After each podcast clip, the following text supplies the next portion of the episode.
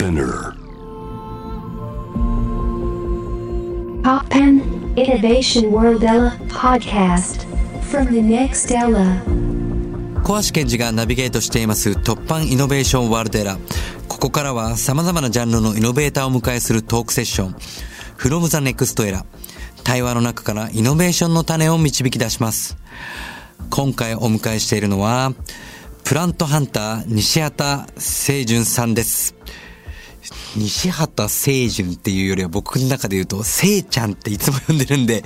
えー今回もせいちゃんって言わせてもらおうかな。今日はあの、ちょっとね、逆に言うといつもめっちゃリアルで会ってるのに、あの、まさかのリモート出演っていう感じで、逆にこっちの方が面白いかなと思ってるんですけど、今どちらに？今あの意外とあの真面目にうちの農場から、えー話してます。お、大阪の農場ですね。はいあの、僕ももうすでに何度も、あの、そちらに訪れてますけど、え、今回はそこでどんな仕事をしてるんでしょうか？そうですね。あのえっ、とケンちゃんは知ってると思うんですけど、あのまあ本当にあの僕の生活って8割出張で、えっ、と日本中海外いろいろ行ってるんですけど、今日はですね、まあ今春に向かってめちゃくちゃ日本中いろんなところで、えー植物を納品したり工事をする。えっ、となんていうのかな。のが控えてる、まあ、言ったら仕込み大事な仕込みの時期で、うんで農場でいろいろこう植物を積み込んだり植え替えしたり仕込んだりなんかモックアップ作ったりっていうのをもうやってるって感じですね。もうプラントハンターでいるから、基本的にハンターっていうぐらいで、今ね、おっしゃってた通りに、世界中に、あの、もう出向いて、ハンターしてるわけですけど、でもやっぱりその中でも周期的に、こう、仕込みの時期と、そして出荷する時期と、いろいろあるわけですね。なので、まあ、いわゆるこう、まあ、世界中の植物っていう中で、四季どころじゃない、いろんな季節をもう自分の中にいっぱいあるわけでしょ、そうですね。もう本当にそうで日本に来てるとやっぱり四季でこういう植植物を扱う仕事っていうのはあの時期命、うん。だから季節の行事的にこの時期にはこれやんなきゃっていうのはあるんだけれども、えっと、やっぱり、まあ、世界中の植物を分け分け隔てなく愛してきて取り扱ってきたっていう意味ではその時プロジェクトで必要なものが砂漠の植物であることもあるし熱帯植物であることもあるし、うん。寒い国の植物っていうこともあって、まあ、それらを、ね、僕が好きで集めてハンティングしてるわけじゃなくってうん。需要があってうん。誰かに届けるためにやってるから、うん。最終的にはそれを日本の気候の一番いい時に、まあ、つまり春先にうん。向けてたくさんの本当にたくさんの植物を、まあ、収めるための独特のなんか季節感の中で仕事をしてるんですけどいや、これね、あのね、僕もあの、せいちゃんの農場には何度も訪れてるんですけど、なんか、まあ、本当にあの植物の世界のディズニーじゃないですけど、あの、本当に大人のディズニーランドっていうぐらい、もう植物好きはめちゃくちゃワクワクするぐらい、いや、これ見たことないな、この植物っていう、のから、わあ、これ知ってるけど、これこんなでかいのないわ、みたいなのもいっぱいあるわけですよ。でも本当にせいちゃんに聞くと、まあ、それは農園にあるものだけじゃなくても、世界中一緒に旅とかしながら、そこら中にある植物見ては全部詳しく教えてくれる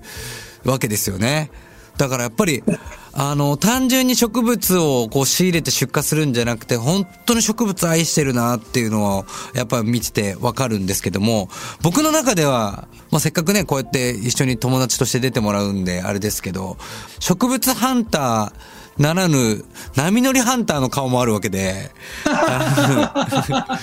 最近はなんか、植物より海の方がハンターしてんじゃないかなっていうぐらい、あの、まあ、講師ともに本当にこう、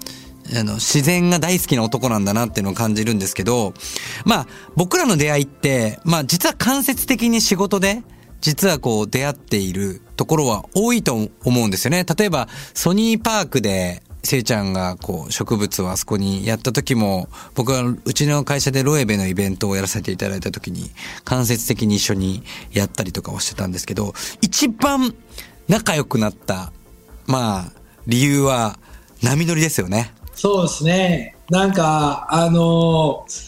えっと本当にそうでまああの波乗りにこんなにのめり込んだのもあの、他でもない小橋健二っていう人物が 僕の人生に現れたっていうのは結構大きいとは思うんだけど、あの、やっぱ大事なことはあれですよね。僕は植物扱ってて、うん。あの、健ちゃんは世の中のいろんな、あの、なんだ、要素、エッセンスを吸収してきた中で、二人のやっぱ共通点がすごく自然感が、うん。なんか、すごく似てたというか、うん。合致したというか、いや、それが、まあ、フィジカルにもメンタルにも、まあ、サーフィンっていうのは本当に自然と一体となれる行為だから、レジャーとかスポーツとかウェルネスとかいろんな面があるけれども、まあ、やっぱりね、こんだけのめりあの一緒にこう、なんだろう、過ごす仲間ができたっていうのは、やっぱ一つはその自然感が、うんあのサーフィンっていう行為の中で、共通で価値観をこう共有できたっていうのが大きいのかなって思いますね。特にせいちゃんはもう分かりやすく自然を扱う仕事をしてるし、僕もやっぱり様々な自然観の中で、まあそれをこう伝える手段としてある意味エンタメっていうものを作ったりをしてきてますけど、でもやっぱりそこに共通するのはやっぱり自然の中で得れるまあ、自然への感謝というか、そういうものはなんかお互い共通に持っているのかなって、なんかそういうところを共感できる、まあ、ほ本質的にやっぱそういうものを分かってる人たちでこの世界をより良くしていきたいなっていうのが、やっぱりお互いに共通としてあるので、そして、やっぱりね、人に何かを伝えるってセンス、ね、感覚じゃないですか。それって、こういうのが気持ちいいよね。こういうのがかっこ悪いよねって、やっぱり遊びながら感覚として分かってるっていうのはすごく重要なんじゃないかなと思うんですけど、なんかやっぱそういうのを、どうですか？一緒に遊びながら感じますかね？いや本当もうむしろ本当にそれしか感じなくて、うん。究極のまあ仕事仲間、まあ、もっと言ったら戦友っていうか、うん。そのでやっぱりそのなんやろな一緒にこうなんやろなあのガチの体験ができたり、うん。なんやろなそのまあ遊んだりしていく中で合致したものと仕事人と仕事をまあするっていうのが僕は一番高みに行けて信頼関係ができて相乗効果があると思っていてその仕事は仕事、えープライベートはプライベートあのよくわかるし、えーそういう部分も自分の中には現代社会にアジャストするためにあの持ってる部分はやっぱあるんだけどやっぱりその仕事をするとか何かをやるっていうのはいい時はいい時であのビジネスって成り立つと思うんだけど例えばいざなんかこう問題が起きたとかトラブルが発生したとかっていう時でも、うん価値観が一緒だったらななんなんかしんどい時があったとしてもそこにいるっていうのがやっぱそのそういう絆みたいなのがあるとより高みにね仕事ってできるんじゃないかなとあの僕は思っていて。うん。なんかそういうのをすごくこう、お互い共感しながら、いろんな場を、去年で言うと、まあ我々はその青山グランドホテルっていうところのルーフトップを一緒に作って、今もね、まあある方の邸宅を一緒に作ったりもしてるんですけど、まあ改めて今日リスナーの方にも、プラントハンターっていう仕事は何ぞやっていうのをね、あの、改めて、あの、教えていただきたいと思うんですけども、プラントハンター、こういう職業ってこう世界にもいたりとか、国内にもいろいろいたりとかするんですかね？そうですね。まずその、プラントハンターって言葉を聞いたときに、ワクワクなんだろうって思う人と、うん。なんか、ちょっとうさんくさくない？みたいに、斜めに見る人多分、二つに分かれるんじゃないかなって勝手に予想してるんですけど、うん。前、あの、とある番組で、あの、村上、作家の村上龍さんと。対談、はい、したときに、まあ、村上龍さんが、あの、大ベストセラーを書いた一つに、えっと、13歳のハローワークっていうね、うん。まあ、世の中にありとあらゆる職業を紹介している本があって、うん。本当に20年ぐらい近く前に出た本なんですけど、それの1ページ目にプラントハンターを紹介されてるんですね。ほで、それが20年経っては初めてお会いして、その話で盛り上がった時に、あの、その、まあ僕は説明するわけですよ。プラントハンターっていうのは非常に伝統的な仕事で、う。うん。古くからこの職業が他の職業を支えてきたりとかしたんですって、うんまあ真面目な話をうん。したら、リュウさんは、いや、なんで1ページ目に、いっぱい世の中にたくさんある職業の中、なんで1ページ目にプラントハンターって書いたんですって、率直に聞いたら、いや、ロマンチズムを感じたんだよ、つっってほ言われたんですよ。で、それがもうなんか僕にとってはすんごく嬉しくて、例えばね、なんかブランドハンターって言うと、その有名なブランドハンターって言ったら、ロバート・フォーチュンとか、なんか言ったりするシーボルトとかもそう言われたりするんですけど、まあ言ったら時代の常に陰にいたいたっていうか、その、例えばニュートンがね、あの時代にね、えっと、重力を発見したって言われて、リンゴの木が落ちるのを見てって言うけど、リンゴの木があの時代に誰かがあのニュートンの暮らしているところの国まで運んでプラントハンターして運んでいかなければニュートンは人類は重力の発見に遅れてたわけじゃないですか例えばう。確かに。うん例えばゴッホが世界で一番有名な絵じゃあゴッホのひまわりがあったとして、うん。えっと、でもひまわりっていうのはヨーロッパにないわけですよ南米中南米の原産の花なわけで、うん誰かプラントハンターが、えーあゴッホが生まれる前にあゴッホがあの絵を描く前にひまわりの種をプラントハンターして売れるぞって言って届けたからゴッホの傑作が生まれたわけですよねめちゃめちゃロマンある話ですね。そうなんそうなんですよはあ。じゃあ、いろんな歴史の1ページにプラントハンターは関わり続けてきたと。そうそうそうそうそう例えばあのエイズがめちゃくちゃ流行った1990年代80年代うんかな、はねもうとてつもない猛威をエイズが振るってたわけですけど南アメリカの涙の出る木って現地で名付けられてた、えーパラゴムの木がこれがゴムになって天然ゴムになってコンドームになるってことを分かって産業化されたからね、それも誰かがそのプラントハンターがそれを紹介して産業化したから、エイズの猛威が、まあ多少はコンドームのおかげで広まるのがおさ、あの、好影響を及ぼしたと思うんですよ。そういうふうに、なんか芸術の面でも、科学の業界でも、それから例えば医療の業界でも、その、プラントハンター、植物が海を渡って、まあ、特にコロンブスなんかはいろんな穀物をね、運んだりして変わったけれども、世界が。ね、プラントハンターたちが時代のおかげで植物をある国からない国に運んだことによって世の中変わってきたっていうのは、もうすごく歴然たる事実で、なるほど。はい、なんか、あの、えっと、リスペクトすべき職業を、まあ今、現代版にアジャストして、やろうと前に挑戦してるっていう、まあそういう職業と自分は認識してます。せいちゃん自身は、どうやってそのプラントハンターっていう道へ歩んでいったんですか？あそうですね。なんか、まず、えっ、と、僕の家業が150年続く植物屋さんだったっていうのがうん一番まず大きくて、うんで、えっ、と、尊敬してるのがひいじいちゃうん。んが100年ぐらい前だと思うんですけど、約。あの、当時まだ新宿御苑とか小石川植物園ぐらいしかなかった温室っていうのをうん。民間で建てて自分で。ほで、あったかい部屋を作って、で、その中に、桜とか梅とか冬にまだ咲いてない枝を、とか木を持ってきて早く咲かせて、イベントで、百貨店とか、人のいる場所でイベントで使ったらしいです。う。うん。で、その、早く咲かせるっていうのが、民間では一応一番最初におじいちゃんがやったって言われる。あ今ではね、あの、はい。日本中、世界中で、ね、温室で早めに花咲かして出荷するとか、あの、野菜とかもね、一個のサラダボウルの中に、どれが路地の野菜で、どれが温室の促成のものかっての分からないぐらい混ざってますけど、うん当時100年前っていうのは、早めに温室で咲かせた花とか、えー育てた野菜、収穫した野菜なんていうのはなかったわけ。の。中で、まあ、ひいじいちゃんがいち早くそれをやって、人財産成した人っていうのを、うんまあ、周りの植木屋さんたちから聞いて、なんか会ったことないひいじいちゃんをすごく尊敬して、ひいじいちゃんみたいな植物の革命家になりたいなって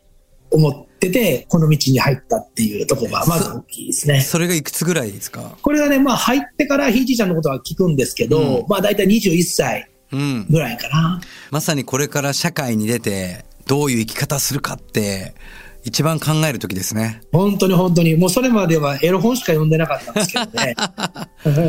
まあ普通の、普通の少年から青そう年に。そうそうそうそうです。ちなみにまあ、せいちゃんといえば、もう本当にこう、いろんなもなんだろう、植物を僕も超えて、まあ、あらゆるランドスケープから政府機関や企業、王族リゾート、ホテル、街づくり、森づくり、アートイベントとか、もうなんか、正直こう、プラントハンターっていうので片付けられないぐらい何屋さんってぐらいいろんな空間やいろんなプロジェクトに関わってると思うんですけど、その中でまあ印象的なプロジェクトいくつかちょっと教えてもらえたら嬉しいです。ああ、なるほど。えー、そうですね。まず、すぐに今思い浮かんだのが、シンガポールと日本の国交50周年っていうのが、うん確か、まあ、何年か前にあって、で、その時にシンガポール政府がまあ僕のことを見つけてくださって、要は依頼内容が、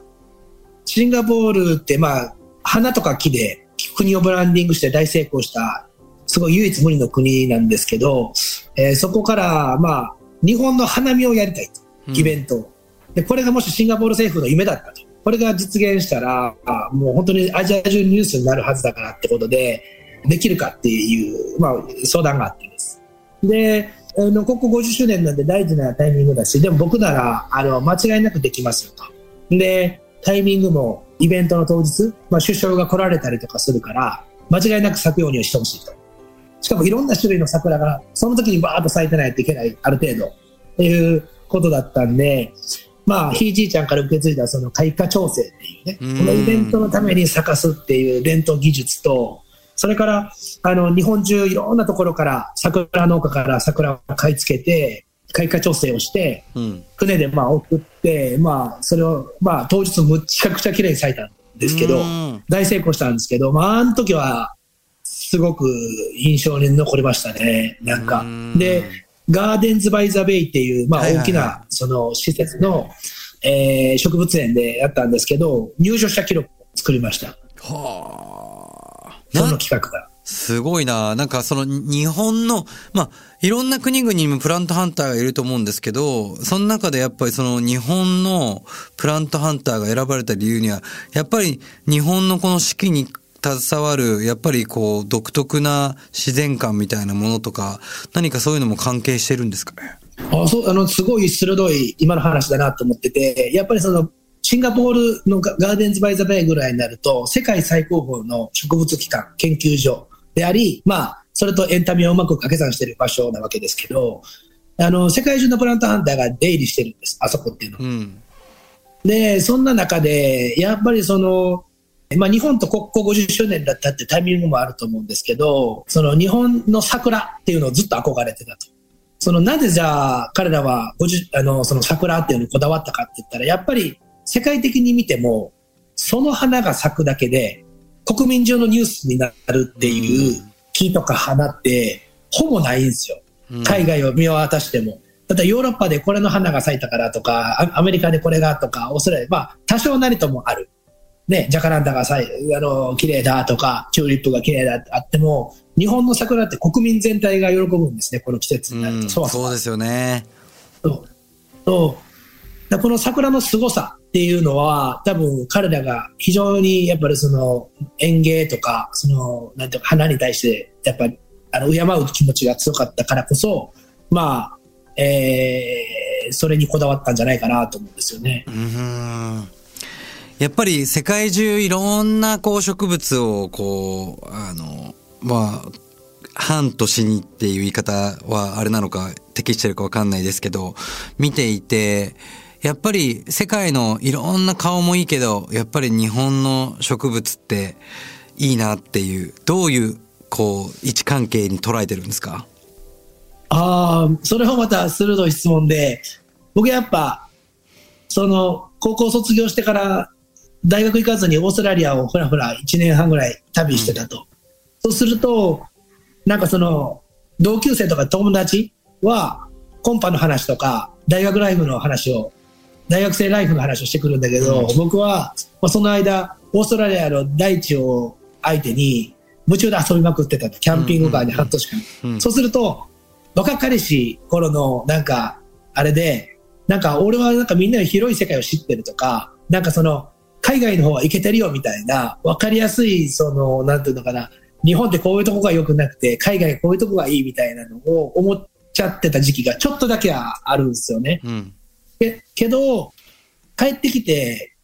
日本で暮らし始めたら、日本の良さすごくわかる。でこれと同じで、海外の植物をに夢中になって苦しいぐらい好きになって、うん世界中旅してんだけど、やっぱり日本でこうベースに仕事してたら、四季のあるこの島国の南北に長いこの国の環境に育つ多様な植物たちの良さ、劇的な春は花咲き芽吹いて、夏は茂り、秋は色づき実って冬は眠るっていう、この当たり前のこの四季の移ろいがどんだけ美しいものかっていうのは、やっぱ分かるようになったんですよね。外を知れば知るほど、その日本の良さが分かるっていう、そういう風になりましたね。なんかあの、国内外に関わらず、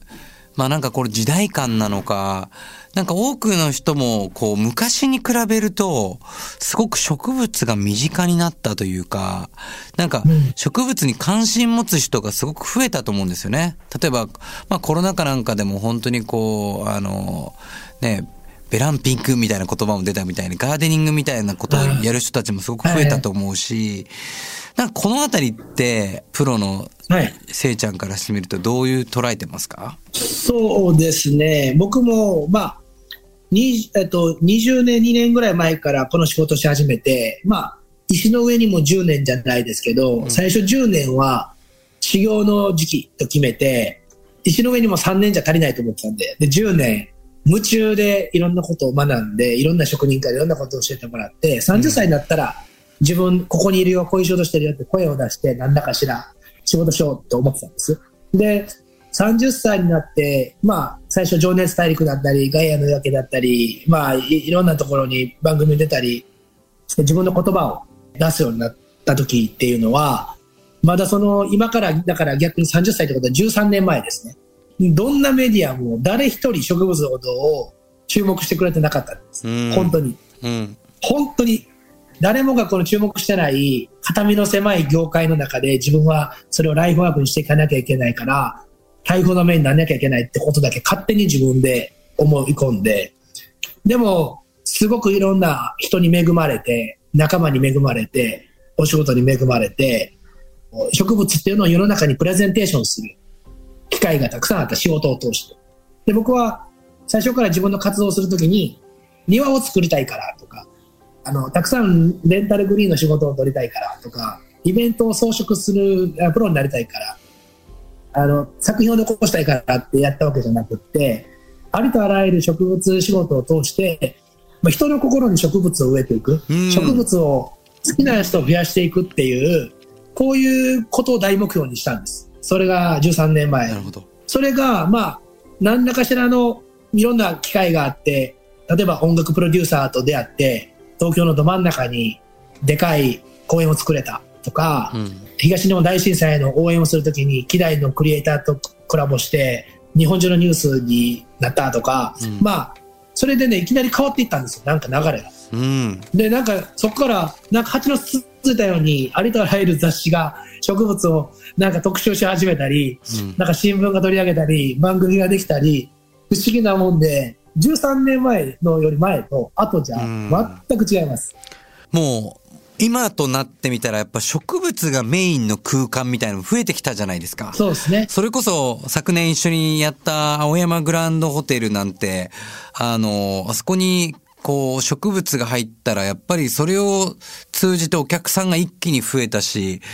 時同時にして、せいちゃんがやっていたプロジェクトでボタニカルプールクラブっていうね、千葉にあるホテルも、まあ、プールクラブというかホテルというか、あれももう言ったらボタニカル植物がメインじゃないですか。だから今まで昔って、なんか装飾的なちょっと脇役にあった飾り的な要素から、むしろ植物をメインにする空間っていうのは、まあかなり増えてきた。で、まあこれはただの流行ってことじゃなくて、まあ人間はもともと自然と一体とだった自然にこう囲まれていて当たり前というかね、ものがあったのに、なんか無意識にみんながどんどんどんどん求めて近づいてってるんじゃないのかなとも感じるわけですよね。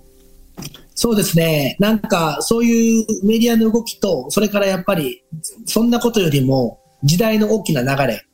要は、テクノロジーが発展していくこと、僕テクノロジー大好きですけど、と、が発展すればするほど、どんだけ有機的な考え方ができるかっていう、あの、なんていうのか、大事だよねっていう、世の中ってバランスを取ろうとするんで、やっぱその、僕らみたいな原始的な仕事とか人が多分そういうものを求める力っていうのもすごく上がってきて、だから時代とすごくタイムリーだったんだと思います。僕はでもなんか、まあいろんな数あるこう植物のプラントハンター職人さんは日本にもいっぱいいているんですけど、やっぱどうしてもこう商業施設みたいなところができるとね、こう、まあ緑はあるんだけども、ただ本当にこう緑が空間にあるだけで、個性がないなって。でもなんか西畑清純っていう男をこう見てると、やっぱりこう一つ一つの植物をちゃんと活かしてるというか、なんかこう生き物のね、僕ら人間にもいろんな個性があるみたいに、いろんな個性を活かしてくれてるなって。だから一見すると、こう、交わらなそうな植物なんだけど、全体を通して見てみると、なんか多様性に溢れて、豊かで、個性がちゃんと一人一人立っている。一人一人って言い方しているかわかんないですけど、なんかそうやって空間が彩られてるなってすごく感じるんですけど、そういうところについて意識してることってあるんですか？いや、まあ、ああの、本当に、むそれが有意識なのか無意識なのかちょっとわかんないんですけど、やっぱ、自分でハンティングしてきた植物だから、なんか企画を言って、そこ植えとけって言って、仕入れとけって言ってるっていう側は、もう魂を毎回込めて、あの、よくスタッフの前でも言うんだけど、お俺にとっては、そのプランを作ることも命がけだからって言って、うんいつもよく言ってるんですけど、だからその分が、なんかこう言葉を尽くさなくても伝わってるんかもしれないですね。要はやっぱ植物に対して愛情とリスペクトが僕の場合すごくあるから、うん。そのビジネスのツールとして、まあ、結果的にはそのね、商品なんだけど、生き物を扱ってるっていう気持ちがやっぱ多分人一倍強い気がします。僕も番組でね、見たことあるけども、単純に、こう、あの植物が、こう、価値のある植物だけをこう、あの、仕入れてくるんじゃなくて、いわゆる世の中的には邪魔になってしまった木々とか、あるいはちょっとこう、個性的すぎて、あんまり需要がなさそうなのを、あえて自分から仕入れて、で、組み合わせることによって、うわっていうものとかって起きてたりするじゃないですか。なんか、そういう本当そうですね。普通の人ではこう目も向かないような、業者だったら目も向かないようなのを、あえて自分がこう取りに行くっていうのは、なんかこう、自分の中で考えがあるんですか？そうですね。なんか若い頃は、売れ線要は、無難に売れていく、えー予定調和な、要は流通に乗った植物たちに対するアンチテーゼじゃないけど、もっと植物って自由でいいんですよ。うん。ね、な企画のものじゃなくていいじゃん、売れ線じゃなくていいじゃんっていうものを俺は絶対に扱いたいっていう、若い頃はアンチテーゼがあって、で、それがたまたままた、あの、良かったんかもしれないけど、今は、本当にそうですね、なんか、自分がご縁のあって手に入れ、仕入れた植物を最大化してあげること、見つけた植物を最大化してあげることと、それを今度は仕事を頼んでくれるその場所を同じ予算の中でも植物で最大化してあげること。これをなんか紡ぐことだと思うんですよね。だから結果的にそれが流通した植物でいい時はいいだろうし、だけど何かそこにあの時のなんかははぐれ者の植物が入ることでさらに最大化できるっていう時も多々あって、そういうことをこう毎日やってるんだと思います。ちなみにあの、海外で人気が高い日本の植物って何があるんですかね？おおいい質問ですね。あの、やっぱりケンちゃん、普通のインタビュアーと違って、あの、パーソナリティと違って、質問が全部、いちいち全部いいですね。あの、面白いですね。ありがとそう、えっとね、実は、古くは野茂秀夫、えー松井秀喜、一郎、それから今でいう大谷みたいな植物ってあるんですよ。要は日本でも結果残してて。海を渡って、さらに向こうで、あの、桁違いに、えー評価されてる、まあちょっとわかりやすい例で言ったけど、あの、いう植物って実はあって、うん。例えば、えー日本の白縄とかになってた白ですね。白の木っていうのは昔の家に生えてた日本原産のヤシなんですよ。なるほど。こうんうんう、あの幹がモケモケっと茶色い毛が生えてるみたいなやつで、うんうんで、昔の人はこれを日本の民家の裏庭に植えて、それを剥ぎ取って、まあ、なロープに縄にしたりしてたわけなんですけど、あれが今ヨーロッパではとんでもなく大ヒット商品。ええすんごいことになってます。なるほど。そう。そう。もう、あの、日本ではもう多分今は切って捨てられるぐらいのレベルのそういうなる。なるほどね。だからそういう日本から見る日本の植物と海外の人が価値として見るものが違うっていうことだ。そうなんです。そなるほどの、場所が変われば価値が変わるっていう。そういう意味で言うと、こう、これからやっぱりね、今インバウンドっていうこう海外から日本にこう来る人たちもいっぱいいますけど、やっぱその人たちがこう興味持つ植物の空間と、まああるいはこのアウトバウンド的にこの日本から世界に出していくっていう植物のこの輸入輸出の関係っていうのはちょっと結構変わっていくって感じなんですかね？えっ、とね、実際もう変わりつつあって、うん。例えば日本で高値のつく、えー木、例えばまあ、ソテツとか松とか薪とか、これらも海外で日本から別次元なぐらい評価されて、えー生きがいが強い植物なんですけど、例えばソテツだったら僕らが100万で売るような木っていうのは、だいたいヨーロッパでは4、500万ぐらいの価値になって、なるほど。えー中東ドバイとかに行くと、もう2000万ぐらいの、20倍ぐらいの価値になるわけですね。うんうんうん。で、例えば黒松とかでも、薪とかでも、まあ1本1000万とか5000万とか、なんなら 1, 1本1億ってつく木って、日本の薪松しかないんですけど、海外に行くと、それ10倍になるわけですよ。うーん。本当に。5、1本5億とか、7億とか、そういうレベルで取引される。これってやっぱ、そうそう。じゃあやっぱそのあたりのこの外国人の目線をこう意識した、やっぱり空間づくりみたいなのも今後日本でもこう増えていくんですかね？そうですね。だからなんか超富裕層、日本の何かで超、海外の超富裕層って言ったら、まあなんか例えば車だったりとか、建築家がなんかやるとかはあると思うんですけど、実は海外の超富裕層って好きなもの手入れたら結構意外と庭木とか、なんかガーデンですね、ガーデン。なるほど。究極のガーデン。うん、これは結構海外の超富裕層には 刺さるんちゃうかなって、ちょっとインバウンドっていうか、まあ思いますね。そんな空間が日本にますます出てきて、そして結果振り返ると日本人も驚くっていう、そんな空間がもっとどんどん出てくるのを楽しみにしてます。この後もプラントハンター西畠清順さんにお付き合いいただきます。 TOPPAN INNOVATION WORLD ERA 小橋賢児がナビゲートしています。今回の FROM THE NEXT ERA は西畠清順さんをお迎えしています。後半は西畠さんが今活躍されているステージの扉を開いた突破ストーリーなどもお伺いします。いやもう、せいちゃんにはもう前半、あらゆる植物のお話を聞き、もう声だけで、えーこのね、景色がこうグリーンに 染まってきたわけですけども、もうこれだけの国内外でいろいろこうプロジェクトをやってきてるわけですけど、今後のこのビジョンをチャレンジしたいことなどありますでしょうか？あそうですね。今、実は、あの、植物の可能性ってまだまだ広がるなと思ってて、うん。もっと全然対極にありそうな業界とかと、もしくは今までありそうでなかった業界とコラボして、いろんなベンチャー企業を作ったりう、ん。新しい事業に挑戦したりっていうのをしてます。ええこの間もね、あのー医療と一緒にコラボレーションしたりとか、ーまさにそうで、アート、建築、デザイン、エンタメはもういっぱいやってきてし、これからもやるんだろうけど、例えばリサイクルの業界とか、うんうん。例えば NFT、ゲームの業界とか、うんうんそうきたかっていうようなね、うん。ことを今実際に歩み始めてます。そういうこう発想の源みたいなものは植物から教えてもらうんですか？おお、ねえ。ねえ、なんか本当になんかこう、ある日突然降りてきたり、誰かと出会って芽生えるんですけど、多分それは毎日植物を扱ってて、こうやってご飯食べてるんで、結局はやっぱ植物から得てることなんだと思う。あの、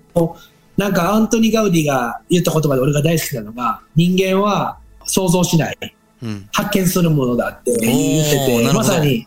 うん、僕その言葉が大好きで、うん。なんかよくアイデアマンとか想像力あるとか今まで言われるけど全然もう植物から常に教えてもらって発見して、どねこれできるそういう感覚そういう姿勢があるから、いろんなものをキャッチできるんでしょうね。じゃあ最後に何かお知らせなどありましたらご紹介ください。あそうですね、まあ、もう一個そのあのやっていきたいことの中の一つにやっぱりどうせ生きた生きて植物を扱ってるなら地球に良いことをしたいってずっと思ってます。うんでそんな中でやっぱ社会はたくさんの問題を抱えてます。例えば、あの身近なところで言うと、宮下パークっていう素晴らしい施設があって、これ実は公園です。だけど、たまたまフェイクグリーンがたくさん使われてたと。うん。そうするとやっぱフェイクグリーンって最終的にはマイクロプラスチックになって、え実際こうマイクロプラスチックのゴミの15%の原因が、あの、フェイクグリーン、あの人工種だとか言われてるんですね。うん。で、これをまあ、もう一回ちゃんと生の有機的な植物にしようっていうことで、ちょっとだけプチプチプチリニューアルみたいなのを手伝ってて、それがちょうど多分、そろそろ完成してるんじゃないかなと思います。お、まあ、なぜひ、はい、あの、もう少し有機的に宮下パークを見ていただけたら、楽しみです。ぜひやらせていただきます。はい。さて、いろいろとお話を伺ってきましたが、様々な壁を突破してきた西畑清純さんが、今活躍しているステージの扉を開いた突破ストーリー、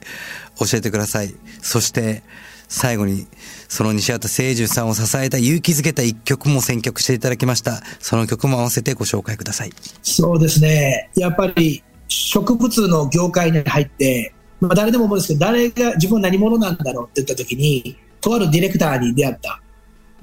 ドキュメンタリー、まあ、情熱タリーだったんです。その時に、どの職業で出ますかって言われた時に、僕は植物問屋ですって言ったんですけど、うんいや、そこはプラントハンターで行きましょう。ディレクターが言ってくれたんですよ。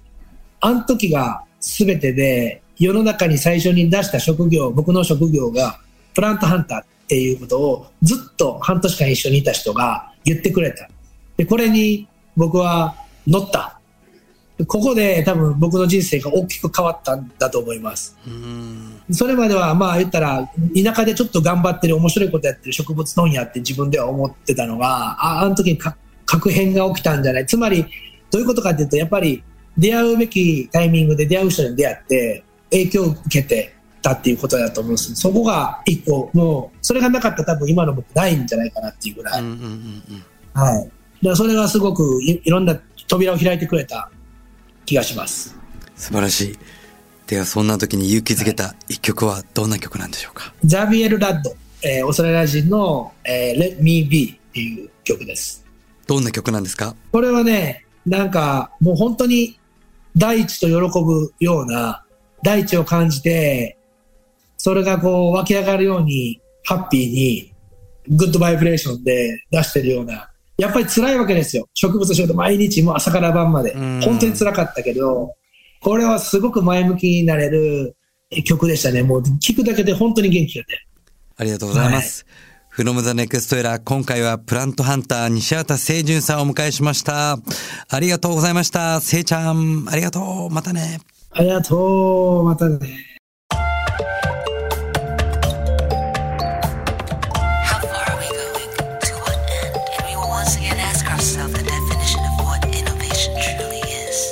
You're listening to J-Wave Innovation World Era podcast.